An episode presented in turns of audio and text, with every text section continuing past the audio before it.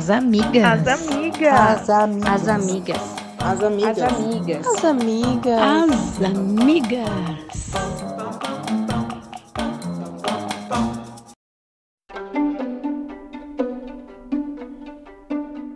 E para começar o nosso bate-papo de hoje, eu vou chamar a Estela para ler um texto Ubuntu. Um antropólogo visitou um povoado africano. Ele quis conhecer a sua cultura e averiguar quais eram os seus valores fundamentais. Assim que lhe ocorreu uma brincadeira para as crianças, ele colocou um cesto de frutas perto de uma árvore e disse o seguinte às crianças: A primeira que chegar à árvore ficará com o cesto de frutas. Mas quando o homem deu o sinal para que começasse a corrida em direção ao cesto, aconteceu algo inusitado.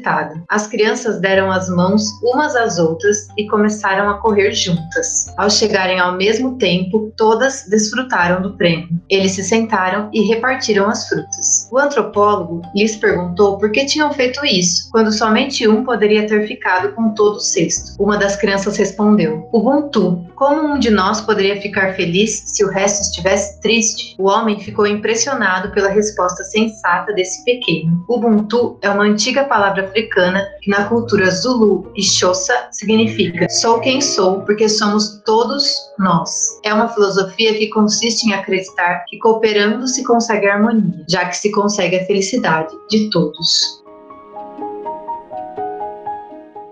Terra de heróis, lares de mãe, paraíso se mudou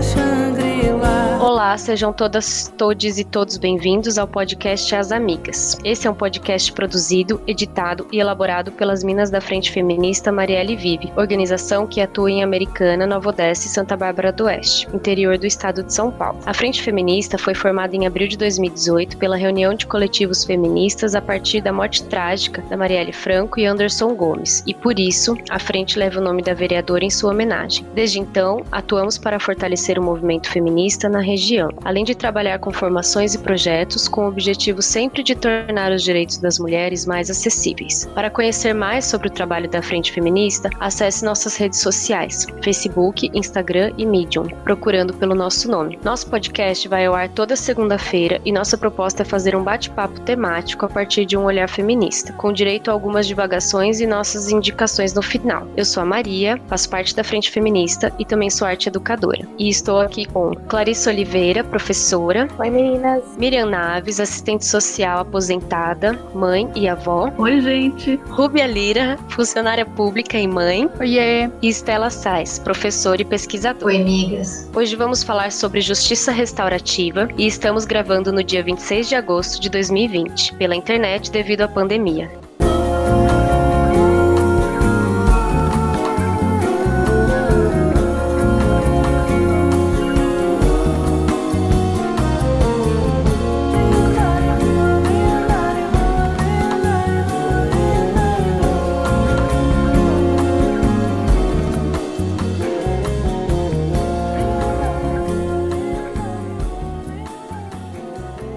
Bom, gente, é, hoje a gente vai falar então sobre a justiça restaurativa. Mas como falar da justiça restaurativa de uma, de uma forma fácil? Primeiro, a gente vai tentar introduzir o que é ser justo e o que é justiça para gente comum, eu e você, você e eu, nossa família, nossos vizinhos. Geralmente, compreendemos que quando algo é justo, todas as partes envolvidas vão se beneficiar do que aquilo proporciona. Por exemplo, em uma família que tem quatro pessoas com pouco dinheiro e um almoço de domingo, por exemplo, o responsável pela compra da comida vai tentar comprar algo que caiba no seu bolso e que, ao mesmo tempo, satisfaça a fome de todos que tiverem à mesa. Esse é seu intuito, e assim ele faz imaginando que todos à mesa vão ter a mesma consciência que ele teve ao comprar a comida. Vão dividir, vão colaborar para que todo mundo se satisfaça com o que há disponível disponível. Mas no dia do almoço, alguém muito esfomeado, sem saber do plano justo de quem comprou a comida, come além do que ele deveria e acaba deixando um dos familiares com pouca comida e, consequentemente, com fome. Assim, a pessoa que ficou com fome vai achar tal situação injusta e possivelmente vai gerar um conflito entre os demais por conta desse ato falho. E a gente tira uma conclusão de que o justo é algo que depende além das relações, mas dos envolvidos, pois cada um estabelece o que é justo para si e não havendo um diálogo prévio para que se compreenda o que será estabelecido, certamente as coisas injustas poderão acontecer. E a partir desse pequeno contexto, a gente parte agora para um conceito mais amplo do que é a justiça. Muitos vão achar que justiça tem relação com vingança. Estamos acostumados a vivenciar justiça como uma forma de nos vingarmos de algo ruim que nos aconteceu. Aqui, os envolvidos, como no caso anterior, podem ser membros de uma própria família ou mesmo pessoas desconhecidas que, por acaso, em uma situação que, por sorte ou azar, tiveram algo que não saiu como planejado. Então, nós temos vários exemplos de relações que podem gerar demandas por justiça. Pais se separando e discutindo pela guarda dos filhos, vizinhos com desentendimentos em relação a som alto, compra de uma mercadoria com defeito e muitos outros exemplos virão à mente nesse momento, pois as nossas relações são muito diversas. Assim, a gente pode partir do pressuposto de que a justiça busca sempre encontrar meios de restabelecer relações, ou caso não haja relação entre as partes, ela vai tentar buscar a melhor forma de restabelecer a situação de cada um antes do incidente acontecido. Então a gente vai tentar voltar ao que era antes. E aqui a gente não está analisando relação com interferência do Poder Judiciário, são relações comuns. Então as pessoas envolvidas nessas situações citadas deverão buscar formas de se resolverem, de resolverem seus problemas sem que um prejudique o outro e ambos consigam voltar a ter uma boa convivência, ou que cada um volte a ter sua vida sem ser prejudicado pelo outro. E muitas vezes a ideia da, da justiça ela se confunde com a ideia de sair no lucro, porque na história ali e no exemplo que a Rubia falou, é, parece que precisa alguém precisa sair ganhando, né, para a coisa ser justa, né, na, na sociedade em geral. E essa não, se confunde, né, porque a justiça ou ser justo não seria isso, né? seria mais uma forma igualitária. E às vezes a gente sai perdendo quando há justiça. É, não precisa necessariamente você ganhar algo para uma situação ser justa. Eu acho que a palavra lucro, quando ela se confunde com a justiça, ela combina muito com o capitalismo, né? Porque se, aí a gente tem mesmo essa ideia, né, de que a gente entende a nossa sociedade. Então, se algo acontece com alguém, essa pessoa vai buscar a justiça. Muitas vezes ela vai buscar sair no lucro de alguma forma, não material, né, não financeiro, mas ela vai buscar de alguma forma sair sair no lucro diante da situação. E nem sempre isso é ser justo. Acho que acaba tendo uma confusão, às vezes, na nossa sociedade atual, né? Do que seria justo ou justiça. E por isso que a gente tentou fazer essa distinção da resolução das relações distante do poder judiciário, porque quando você coloca um terceiro para resolver o seu problema, ele não vai ter um olhar individualizado sobre você, ele vai ver o que está na lei, o que é considerado certo certo e estabelecido pelas convenções, pela nossa cultura, pelo que está na lei e pronto, acabou. Então não tem esse foco do justo, do que as pessoas sentem como justo. É um terceiro analisando a situação e aplicando a lei ali. E aquilo é justo. Então, alguém sempre tem que ceder, alguém sempre vai sair perdendo. Geralmente, quando não há acordo, as partes saem infelizes com os problemas resolvidos, entre muitas aspas, né?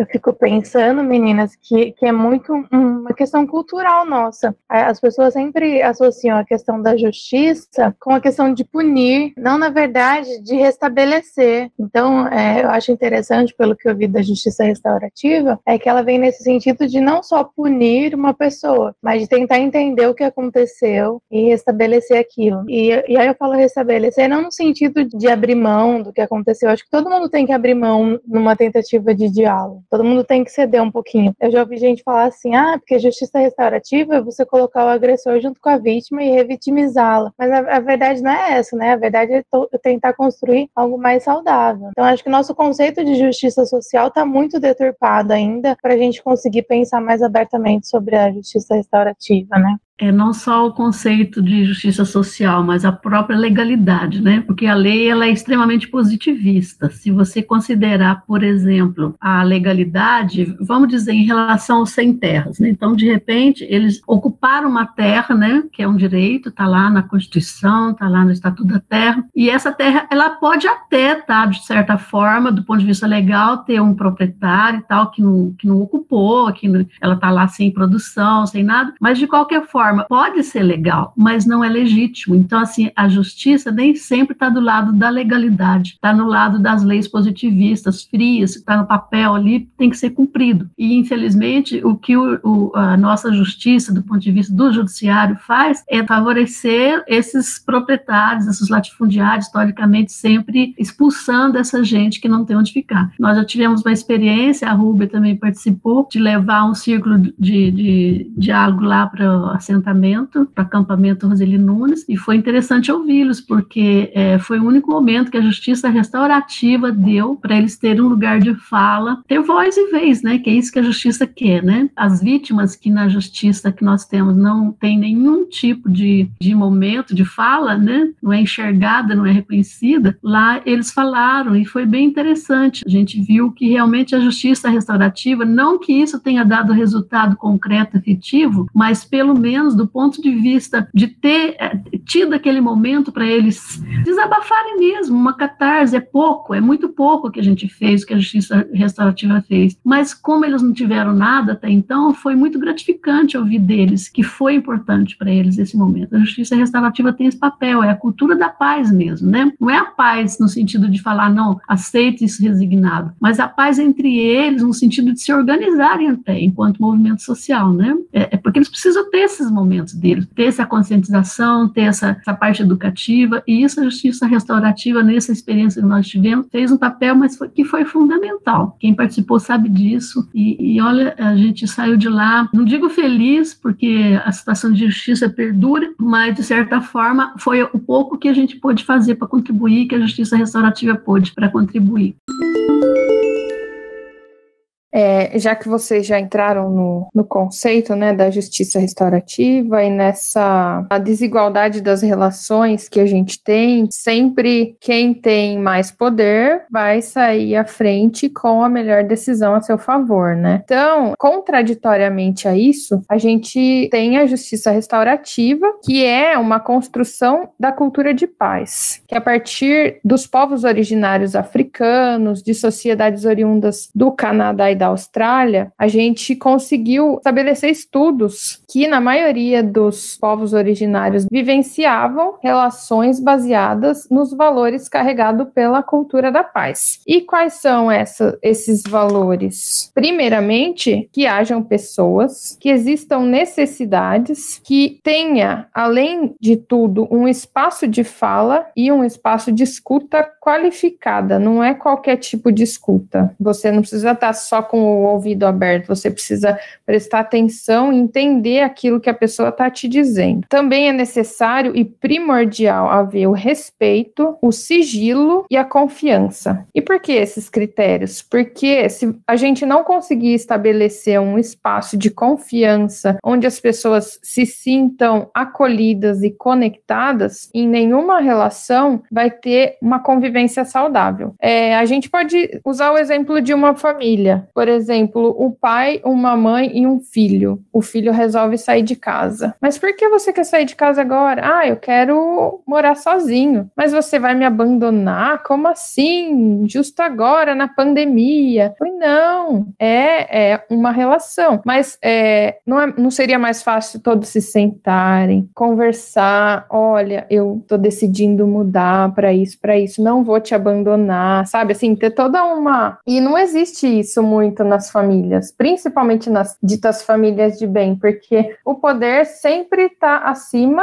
do, do bem comum, que é manter a família feliz, né? Então tem sempre o pai que manda, a mãe que obedece e os filhos que ficam no, ramificados no meio disso aí tudo. Então, qual que é o, o papel da justiça restaurativa nas nossas relações? Ela tem o objetivo de valorizar a autonomia e o diálogo, criando oportunidades para que todos os envolvidos na situação, não só a família como a comunidade, possam conversar, entender a causa real do que está acontecendo. Esse entendimento vai provavelmente restaurar a harmonia e o equilíbrio em todos. Essa ética restaurativa, que tem através da inclusão e da responsabilidade social, vai buscar promover o conceito da responsabilidade ativa. E isso vai fazer com que cada indivíduo tire a lógica da necessidade de um terceiro resolver o seu problema. Isso vai fazer com que as partes envolvidas se potencializem e tenham o meio necessário a partir da sua fala e da, da escuta para restabelecer as suas relações. E se por acaso não for possível restabelecer as relações, cada um parte para o seu lugar, cada um se responsabiliza por aquilo que aconteceu e vida que segue. Na justiça restaurativa, é, existe apenas o conceito de resolução de conflitos. Pode haver um círculo, por exemplo, as pessoas se reúnem para debater uma temática, uma temática que seja de difícil entendimento para a comunidade. Por exemplo, vamos falar sobre a descriminalização do aborto, já vamos estar o balde. Então, todo mundo senta, todo mundo tem a sua hora de falar e todo mundo vai ter a sua hora de escutar. Então, enquanto uma pessoa está falando, o outro está ouvindo. E assim sucessivamente, o círculo vai girando, todo mundo vai falando, promovendo debate, promovendo respeito, a escuta ativa, e o conhecimento vai circulando entre todos e algo justo ali vai florescer. O que é algo justo? O conhecimento para que todos tenham acesso à informação. Nesse sentido, seria isso. Ô, Rúbia, isso que você falou, se quiserem apagar depois, apagam, porque eu já falei muito. Esse que você falou é justamente esse círculo de diálogo, né? Que, na verdade, a diferença que existe maior, no meu ponto de vista, é que na mediação e conciliação se busca resultado, né? E na mediação e conciliação você não envolve a vítima. É, ao contrário, nos círculos restaurativos, nos círculos de diálogos, você não visa esse, esse concreto resultado, vamos dizer assim. Tem uma fala muito interessante que eu gosto de repetir, que é da Elizabeth, que ela fala assim, essa autora que você citou aí, da Elizabeth Elliot, ela fala assim, olha que interessante, problemas, sofrimento e justiça são parte da condição humana. Se queremos que nossa motivação seja sustentável para dar continuidade ao nosso esforço de ativismo pelo bem, ele deve vir de um lugar diferente do que a idílica esperança por resultado.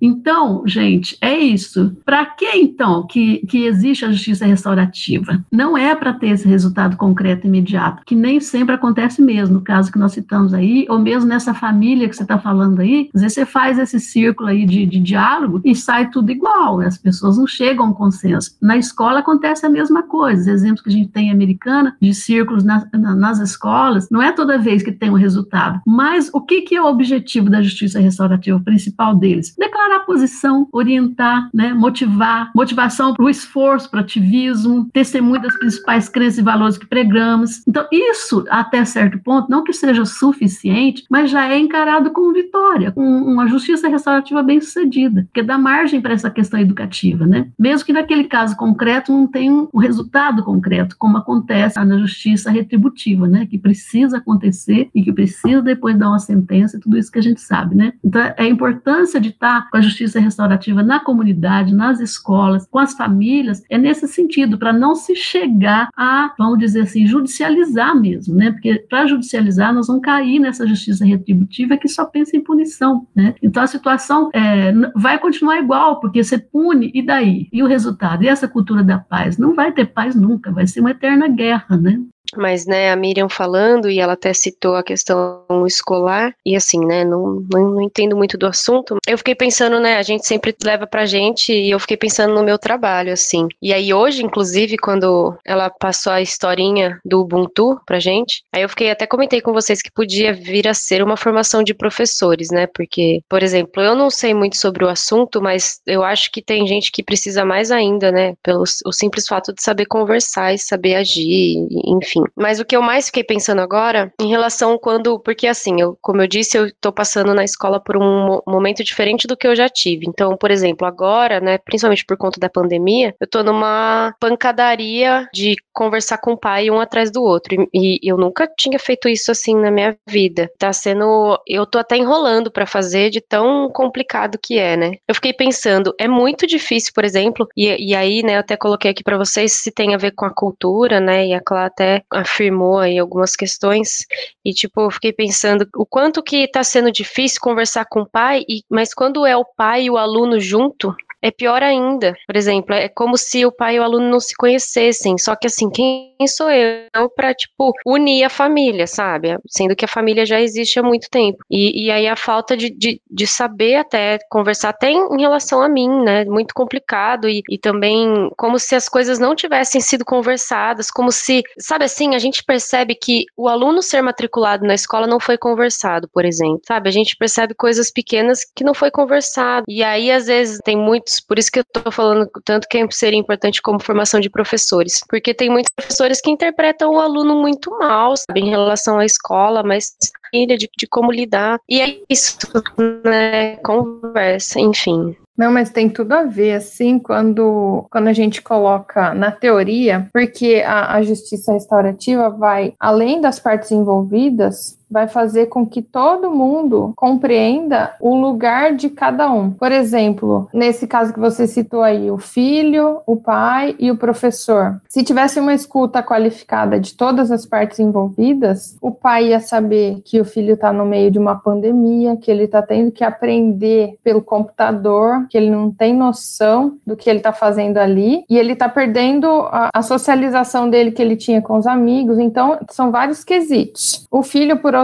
lado, ia entender que o pai também está numa pandemia, que ele está trabalhando em casa, que ele talvez esteja sem salário, possa ter perdido o emprego. Então, e por outro lado, o filho e o pai vão entender que o professor também está numa pandemia louco, tendo que falar com um monte de gente ao mesmo tempo. Então, não existe, sabe, essa compreensão do lugar das outras pessoas. Cada um fica preocupado com o seu próprio indivíduo. Essa escuta qualificada e essa compreensão de seres humanos com seres humanos, vai tentar trazer a gente para uma outra cultura onde as pessoas se tratem como gente, né? Não como indivíduos e números e mais um. E é o que a gente está fazendo agora na pandemia, né? Mais de 115 mil mortes e é só mais um número. E eu estava comentando esses dias com a Clarissa, quando a gente fala de estatística, parece que tira todo o peso da humanidade das pessoas, né? Eu acho que a questão dos números, ela vem para mostrar exatamente a, o tamanho da coisa, né? Eu não acho que o problema seja os números. Eu acho que essa apatia social que a gente desenvolveu de, de normalizar as coisas, sabe? Mas aí falando de justiça restaurativa, eu fico pensando muito na falta de diálogo no geral, sabe? A gente, nas famílias, nas relações cotidianas, sabe? As pessoas não se compreendem mais, cada um quer mostrar a sua verdade. Então fica muito difícil para visualizar a justiça restaurativa, porque tem que ser uma mudança muito profunda na nossa sociedade, né? Uma sociedade que valoriza o dinheiro, não a humanidade das pessoas que é difícil, né, a gente pensar nisso. Eu acho muito bonito o processo de justiça restaurativa e da questão da cultura de paz, mas eu vejo muito distante da nossa realidade por essa barreira cultural mesmo, assim. É difícil mudar, é difícil você sensibilizar pessoas. Tantas pessoas morrendo, uma vizinha que morreu aqui perto de casa, e hoje eu saí na rua, não tem ninguém de máscara mais na rua. Como que a gente quer sensibilizar para o diálogo se as pessoas não estão se importando mais nem com a pandemia? Um monte de gente morrendo, e aí? Tudo bem? Então dá uma bad mesmo, porque a gente fica meio sem saber o que fazer, né? Se, se tem gente morrendo próximo da gente e ninguém tá nem aí, como que a gente vai falar que a gente tem que resolver as coisas na base do diálogo? Difícil, né? É, mas aí a gente retoma, né, Clarice, aquela questão de, de esperar resultado, né? Porque com a justiça restaurativa, os resultados são devagar, são lentos do ponto de vista da humanidade, a gente nem. Nós não vamos ver esse resultado. Eu não vou ver 67 anos, e vocês também não vão ver que são mais jovens. Mas aí é mostrar posição. Aí entra a questão do idealismo, aí entra a questão do, da utopia. É uma utopia enquanto todo mundo estiver pensando, então não dá resultado essa cultura da paz. E eu também fico descrente. Tudo isso que está falando, eu vejo essa falta de diálogo, nós vemos isso. Mas tem que começar, tem que acreditar, tem que ter fé, tem que ser utópico, tem que é, acreditar que o pequeno resultado, como nós demos o exemplo aí, algumas famílias que você consegue fazer um diálogo de repente, algumas escolas com alguns alunos, com alguns professores, com alguns pais, com alguns diretores. Os poucos resultados você tem que considerar o tempo todo lembrar desse resultado positivo, porque realmente é muito complicado e, e nós estamos vivendo cada vez mais essa, essa sociedade polarizada, com cultura de, de, de ódio, né, racista, misógina, com, um presidente que está pregando isso e muita gente que já era, mas que escondia, agora está se expondo, está dizendo com todas as letras, sem medo, né, sem vergonha. Então, gente, é, essa cultura da paz nunca foi tão necessária como agora, porque se não existisse, não, se, pior ainda, porque tudo é muito lento. Se a gente considerar as conquistas que já tivemos, começar pela, pela escravidão, a começar com, com, situações que eram mais graves, não que hoje não haja escravidão, é, outro, é análoga à escravidão o, o que o trabalhador está vivenciando, mas era pior ainda, né? Ele é um dono dos corpos, podia matar, podia torturar então, algumas conquistas elas acontecem. Agora, o problema é o ritmo que acontece. E outra coisa grave, e isso vale para a cultura da paz no geral, é que parece que quando conquista alguma coisa, vem o retrocesso. Parece que tem uma coisa meio cíclica, né? Primeiro vem uma coisa positiva, uma política positiva, da humanidade no sentido assim de estar tá avançando, e de repente vem o retrocesso, como é o que a gente está vivendo agora. Essa cultura da paz, ela vai sempre sofrer também, a justiça restaurativa vai sempre sofrer. Mas eu concordo com você que realmente é complicado e estamos no momento mais difícil ainda para acreditar nessa justiça restaurativa, porque é isso, as pessoas estão, ao contrário, estão numa luta, no individualismo, no ódio, né? Tudo isso que já falamos, que já sabemos, e é por isso mesmo que temos que acreditar nessa utopia, né? Nem que seja naquela forma de utopia, né? Para que, que ela serve? O caminho dois passos, ela faça dois passos,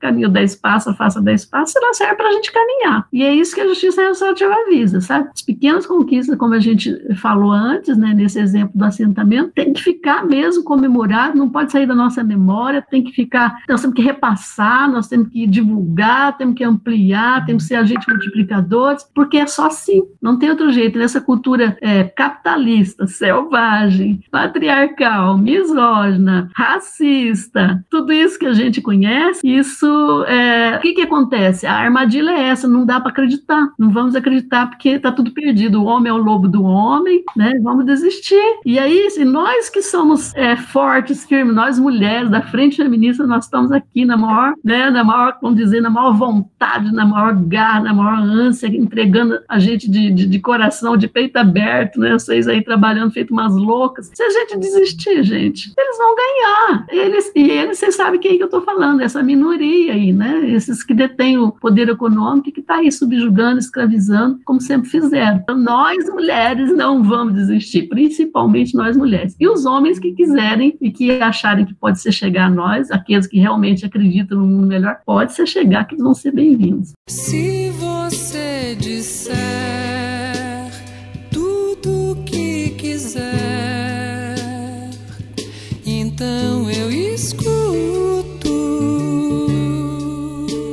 Você está ouvindo o podcast As Amigas, toda segunda-feira com episódio novo, tratando sobre os mais variados temas, sempre uma perspectiva feminista. Eu sou a Maria e hoje eu estou aqui com a Clarice Oliveira, com a Miriam Naves, Rúbia Lira e Estela Sais, e estamos falando sobre justiça restaurativa.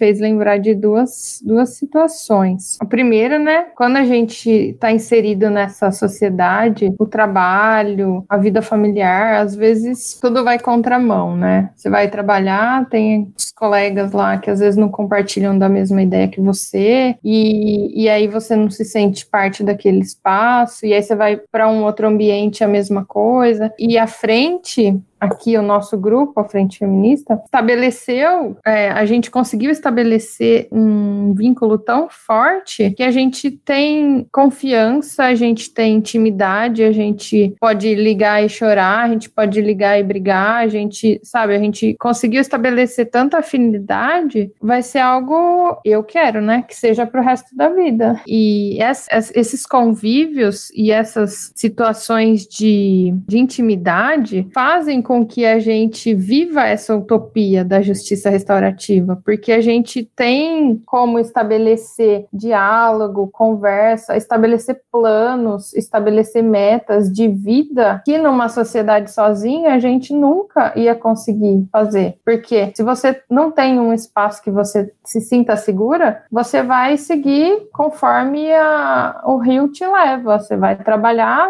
chateado lá, desmotivado, você vai voltar para casa e aguentar aquela família que não te escuta, que não conversa com você. E você tendo esse grupo, você consegue estabelecer uma relação, mudar talvez até os seus conceitos de vida e conseguir reconfigurar os seus outros espaços. Tentar melhorar o seu ambiente de trabalho, tentar melhorar a sua família, a sua comunidade. Então, uma coisa vai levar a outra. Eu acho que o papel primordial de não desistir e de tentar, mesmo que utopicamente viver nessa nesse conto de fadas, pode mudar muitas outras relações individualmente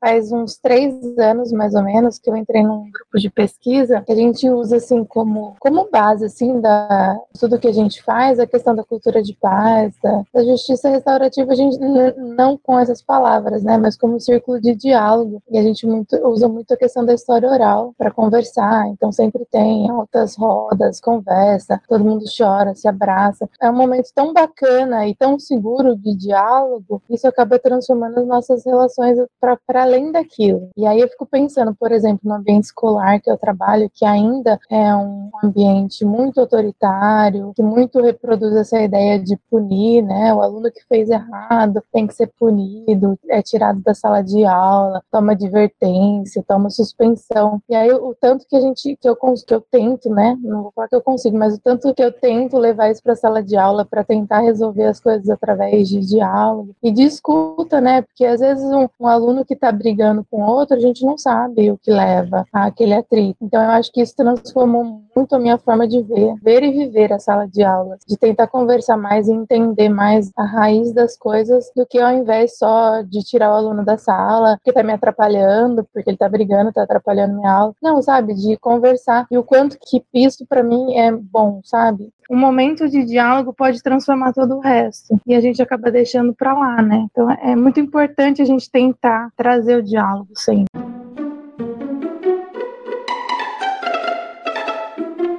Círculo de diálogo. E na justiça restaurativa é, se fala muito círculo restaurativo, né, Rubia? Só que a, eu também tenho meus, minhas dúvidas. Restaurar, restaurar o quê? Voltar ao que era antes, que era péssimo? Então, assim, o que, que a gente pode querer restaurar nessa sociedade punitiva, tudo isso que a gente sabe, né? Com essas famílias, inclusive. Não estamos falando só de política, não estamos falando de governo, estamos falando de família, estamos falando é, dos nossos relacionamentos com os amigos, nas escolas, no nosso trabalho trabalho, né? Tudo isso a gente sabe. Então não dá para falar muito em restaurar, não. Eu acredito mais nesse círculo de diálogo, por isso mesmo que você acabou de falar. Eu também tenho uma experiência numa escola, logo que a Lei Maria da Penha foi aprovada, eu fui convidada para falar numa escola periferia. Agora não me lembro o nome da escola. Quando eu cheguei lá, eu vi que a professora estavam super preparadas, sabe? Tinham falado da lei, as crianças tinham, adolescente, pré-adolescente, tinham feito, oi, você que é artista, Maria, você precisa de ver as artes das crianças, sabe? Os desenhos que eles puseram no painel na frente, logo que eu entrei, fiquei encantado, mas teve um desenho, uma arte lá, que me impressionou mais. Era um menino de 11 anos, uma criança, né? Ele fez um desenho que, que representava um menino vendo uma mulher apanhando. Então, assim, é, é, a mãe estava coada e ele fez essa arte, gente, que para mim ficou muito claro. Quando eu entrei, a professora falou, eu falei, quem fez esse, esse desenho? A professora falou, falou o nome do menino e falou, é o mais complicado que nós temos. Não sei não se ele vai deixar você falar, porque nem com a gente aqui ele, ele fica quieto. E ele é uma liderança ali liderança negativa, ele leva os outros coleguinhas tudo para essa farra. Gente, eu tive, acho que eu pedi a Deus tanto que, que me ajudasse, que acho que desceu o espírito lá e eu já comecei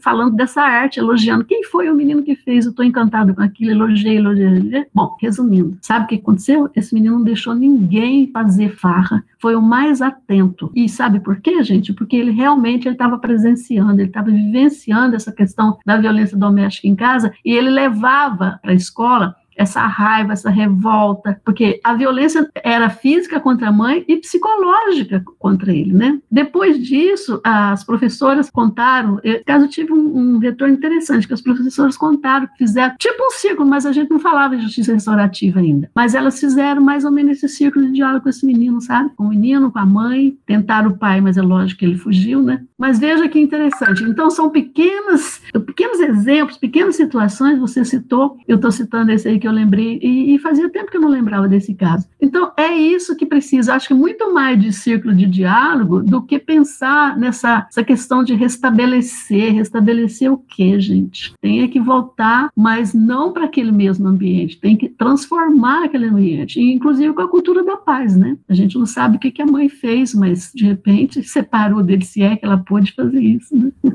Estava pensando assim, né, com essa questão que a gente estava conversando da cultura da paz, do diálogo. Acho que essa é a base, né, que também não conheço muito da justiça restaurativa, mas essa é a base. E pensando até na nossa realidade da escola, que a Maria e a Clarissa já citaram, é, não tem como deixar de pensar, né, o quanto desde criança a gente não é incentivado a dialogar. A gente nunca é educado sobre falar sobre os nossos sentimentos, sobre as nossas emoções, para se expressar adequadamente. A gente nem sabe usar a linguagem, a gente não consegue traduzir o que está no nosso interior em forma de linguagem, as, em qualquer linguagem, né? às vezes a gente usa a fala, mas pode usar outra linguagem, e a gente não consegue. Desde criança a gente é educado a isso. E aí os exemplos que a gente vê na escola, lógico, né? a escola é uma instituição que reflete essas coisas da sociedade toda, uma instituição bem grande, né? E por isso que os conflitos são tão grandes também. Então, quando a gente vê esses exemplos da escola, é, é muito claro para mim, né? Como funcionaria uma rede de diálogo maior. E muitas vezes o diálogo ele é desvalorizado, né? Ele é meio taxativo, assim, a, que nem a Clarissa contou esse exemplo de que ela deu a aula, né, conversando com os alunos sobre a situação, que era extremamente necessário dar voz, transformar aquilo em linguagem, e assim, vai ter gente que olharia para aquilo e falaria que aquilo é perda de tempo, que onde já se viu, né, ficar perdendo tempo com isso. Então, olha como o diálogo ele é desvalorizado. E assim, né, gente, para mim, eu, eu consigo ver um tipo da nossa sociedade que tá ali, que não sabe dialogar, menos ainda, né, que é o homem. O homem, ele, a cultura patriarcal faz com que o homem não consiga dialogar, né, menos ainda do que a, eu não estou falando, acho que a nossa sociedade toda é doente enquanto é, falha de diálogo, né? Mas existe um tipo social que é o homem e ele tem, ele não sabe se expressar. E às vezes a forma de expressão do patriarcado, às vezes não, a forma de expressão do patriarcado é violenta. E aí pensando em tudo isso, né? A justiça, ela inclui, né, esse pensamento da violência enquanto forma de, de organização da sociedade. Então assim, eu fiquei pensando, né, o quanto o patriarcado ele soma isso, né, dessa ideia da gente não conversar, da gente não dialogar, da gente não chegar a um consenso, porque a estrutura de poder é que vale, e o silenciamento, né, isso também o patriarcado é muito eficaz em fazer.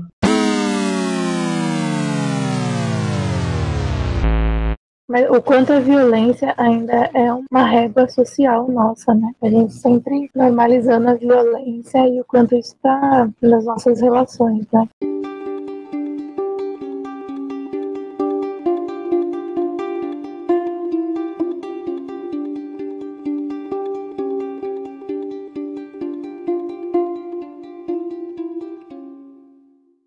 Gente não pretende discutir o que é justiça restaurativa, porque até a gente não tem base para isso. A gente fez um curso, mas ainda está em constante formação, até porque a justiça restaurativa é algo mutante, as relações são mutantes, e a gente não tem a meta de esgotar todo o conteúdo aqui. A nossa, o nosso objetivo era de trazer a matéria-prima da justiça restaurativa das relações, e o nosso objetivo é passar para o público o ouvinte o quão bonito é essa relação e para que eles se interessem mais e busquem mais informações. Acho que é isso, né? O objetivo é, é despertar interesse pelo tema, porque realmente é um tema apaixonante. Eu me apaixonei pela justiça restaurativa. Primeira vez que eu vi, eu estava em férias lá em Alfenas e eu aproveitava para ficar lendo. E eu comecei com Harvard Zer. Fiquei muito encantada mesmo. Nossa, gente, eu tô bem chocada, assim. Na verdade, justiça restaurativa dá pra usar pra tudo, né? Tipo, até pra conversar com o cachorro. Eu tava aqui Uhum. pensando, fiquei pensando aqui nisso. E se vocês estudarem comunicação não violenta, tem um livro que é muito massa, mas é, é uma cultura de vida assim interior, porque você tem que mudar tudo, tudo que você faz. Pô, eu não consigo É ter uma verdade, né? convivência pacífica com a Luísa, a gente briga o dia inteiro. É isso que eu ia falar. A gente se acaba. Olha que feio, né? A gente acaba se acostumando a ser violenta. Nossa, é muito Sim, feio. Tava Eu bem É violenta. diário, né, eu não tenho uma, uma relação com meu irmão, sabe? Tipo, tem coisas. Meu irmão cresceu comigo e assim, a gente não tem é, uma comunicação. A gente é bem violento pra se comunicar. Não precisa falar nada sobre isso, né? É a merda da intimidade, né, gente? Eu ia falar sobre Stella e Ruber, que assume que briga com a filha, você com o irmão. Às vezes, esse brigar também é até bom, sabe? Põe pra fora. A violência pior, assim, pior não digo, mas assim, que a gente tem que preocupar também, é essa violência que a pessoa vai incorporando e não põe pra fora. Então, assim, às vezes quer passar uma imagem de pessoa de paz, que é tranquila, que é isso, que é aquilo, mas ela tá se remoendo por dentro. E na primeira oportunidade, ela cospe fogo, e aí essa raiva, esse sentimento é perigoso. Então, às vezes, é bom ter essas brigas que vocês estão falando, né? Não sei que pé tá, em que grau, mas do que ficar feita a minha família. Minha família, ninguém briga. Ninguém briga. Eu nunca xinguei um palavrão na minha vida, nunca briguei, nunca briguei com ninguém. Fiquei 30 anos casada, separei, os vizinhos falavam assim, é verdade, é sério. E agora eu tô tentando mudar isso, não estão acostumados. Às vezes eu falo, não falo com agressividade, mas às vezes eu falo umas verdades, ainda mais agora com essa política louca aí que todo mundo é bolsonarista, aí às vezes eu falo as coisas e aí eles estão horrorizados. Eu acho que é legal também. É, é- não é a, não é a ser favor. A cultura da paz não significa também aceitar tudo na paz. Essa paz não existe, essa paz é de cemitério. Então não é por aí também. Eu entendo como cultura da paz é você saber lidar com conflito, para que não explodir de uma forma.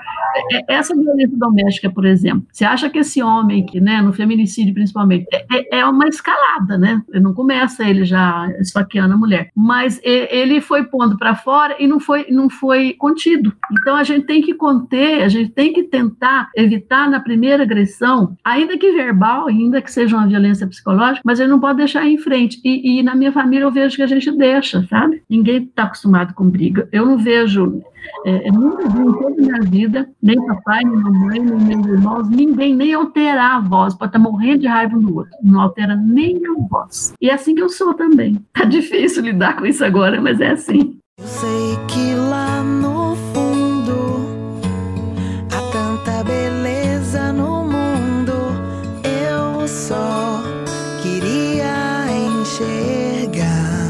Bom, gente, vamos agora para as indicações do episódio. Nos livros, a gente indica Segurança e Cuidado, Justiça Restaurativa e Sociedades Saudáveis, de Elizabeth Elliot, Justiça Restaurativa na Educação, de Catherine Evans e Dorothy Vandery, e também o livro Trocando as Lentes, de Howard Zer. Nos filmes, indicamos Em Minha Terra, O Garoto da Bicicleta e O Poço. E também indicamos alguns podcasts. O Criminal Player, que é o episódio 154 sobre justiça restaurativa, e também o podcast Bate-Papo Carlotas, no episódio 5, sobre justiça restaurativa por meio de comunicação não violenta. Também indicamos dois vídeos da Carla Boim, o que é justiça restaurativa e mediação e justiça restaurativa. O mundo acaba hoje, eu estarei dançando.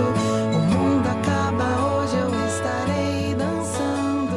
O mundo acaba hoje, eu estarei dançando com você. Eu sou maior, sou maior do que era antes. Do que era antes. Estou melhor, estou melhor do que era ontem. era ontem.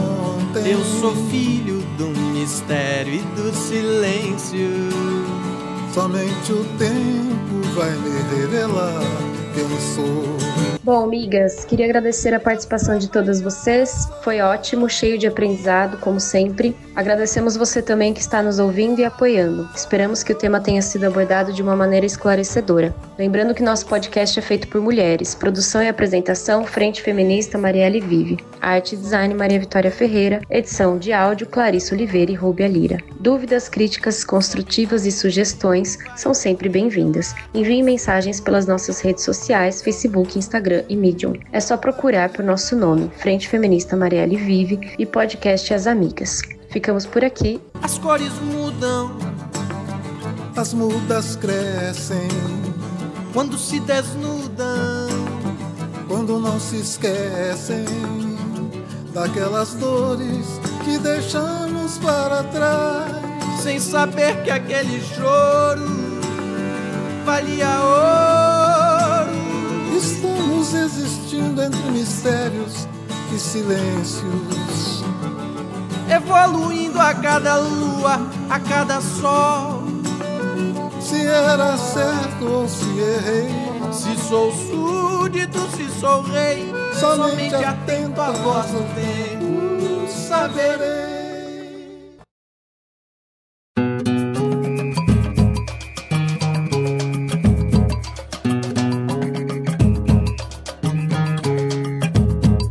Pessoal, com esse episódio chegamos ao fim dessa temporada do podcast As Amigas. Gostaríamos de agradecer imensamente pela escuta de todas, todes e todos durante esse período. Nosso bate-papo semanal foi ótimo, muitos assuntos e temáticas foram tratadas pelo olhar feminista. Ah, e a gente espera ter contribuído para desmistificar um pouco sobre o que realmente significa o feminismo. que nada mais é do que a luta de nós mulheres pela igualdade de direitos e por mais espaço nos diversos campos da vida. Foi um período de muito aprendizado para nós e esperamos que para vocês também. Aproveite para ouvir todos os episódios já publicados no seu agregador de podcast preferido. Caso queiram entrar em contato conosco, procurem pelas nossas redes sociais. com nosso nome Frente Feminista Marielle Vive. E também conheça nossos outros projetos. Estamos sempre abertas para as trocas. E para você que quiser fazer parte desse grupo, Nos procure. Precisamos de você nessa luta. Nosso muito obrigada e, E até até mais. Longe de mim qualquer desfeita pega